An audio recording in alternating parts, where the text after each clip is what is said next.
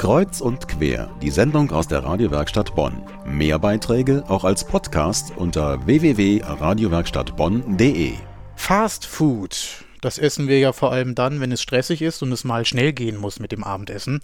Ich selber merke es morgens auf der Waage. So gesund kann das nicht sein, wenn mein Bauch immer so dick und rundlich wird von Zeit zu Zeit. Dass wir uns nicht nur von Fast Food ernähren sollen, will auch Slow Food. Slow Food zu Deutsch langsames Essen.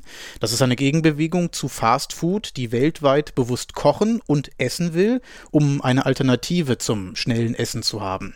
Eine Gruppe von Slow Food gibt es auch bei uns hier in Bonn. Sie schauen genau nach, was es an frischem Essen hier bei uns in der Region gibt, zaubern daraus am Herd leckere Sachen, damit wir nicht einfach immer nur das essen, was wir im Supermarkt finden. Radiowerkstatt Bonn Reporterin Erika Altenburg hat Sabina Schlinke auf dem Bonner Ökomarkt getroffen. Sie ist die Vorsitzende der Bonner Slow Food Gruppe. Frau Schlinke, Slow Food, was ist das für ein Verein?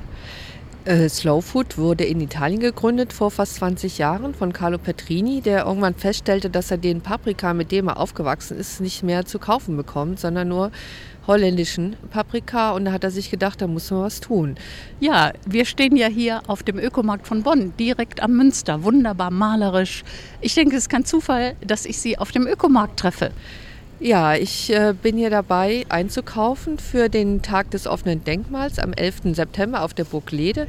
Dort werden wir gemeinsam Kürbissuppe kochen für die Besucherinnen und Besucher. Wer ist denn wir? Es gibt eine Bonner Gruppe. Was machen diese Leute, die sich treffen? Wir Bonner, das sind alles Leute, die sich, äh, denen es wichtig ist, was sie essen und äh, die auch wissen wollen, wo was herkommt und wie etwas schmeckt. Ja, wir treffen uns zum gemeinsamen Kochen und äh, wir besuchen Produzenten und äh, laden die auch ein, um zu wissen, wo hier in der Region was wie hergestellt wird. Hier auf dem Ökomarkt gibt es ja nicht nur Gemüse, ganz frisch und lecker. Ich sehe, hier gibt es ja auch Ziegenquark, frischen Quark, all solche leckeren Sachen direkt aus dem Oberbergischen oder aus der Eifel. Hier gibt es äh, einen Stand von der Eifel und die haben einen besonders köstlichen äh, Ziegenquark. Und äh, ja, wir haben zum Beispiel, waren wir hier in der Bonner Ölmanufaktur, um zu sehen, wie Kernöle hergestellt werden, um auch zu probieren, den Unterschied zwischen naturgepressten, natürlich gepressten Ölen und ähm, industriell behandelten. Und äh, zur Verpflegung haben wir dort äh, Kartoffeln gekocht aus dem Vorgebirge, die köstlich schmeckten und dazu den Ziegenquark aus der Eifel mit dem selbst frisch gepressten Leinöl von der Ölmanufaktur. Nun nehme ich ja an, dass die Mitglieder dieses Vereins nicht nur miteinander kochen. Was tun die Mitglieder denn sonst noch? Ja, uns ist es wichtig zu wissen, was wir essen, wo, wo, was wächst, wann welches Gemüse reif ist, welche alten Sorten es noch gibt, wie die schmecken.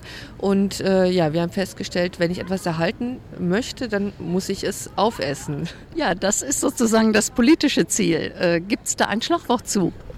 Ja, gut, sauber, fair heißt einmal, dass es äh, gut äh, steht für gute Qualität sauber, dass es halt äh, nach biologischen Kriterien hergestellt ist, äh, dass die Umwelt nicht geschädigt wird durch den Anbau und dass Tiere nicht äh, in Massentierhaltung großgezogen werden.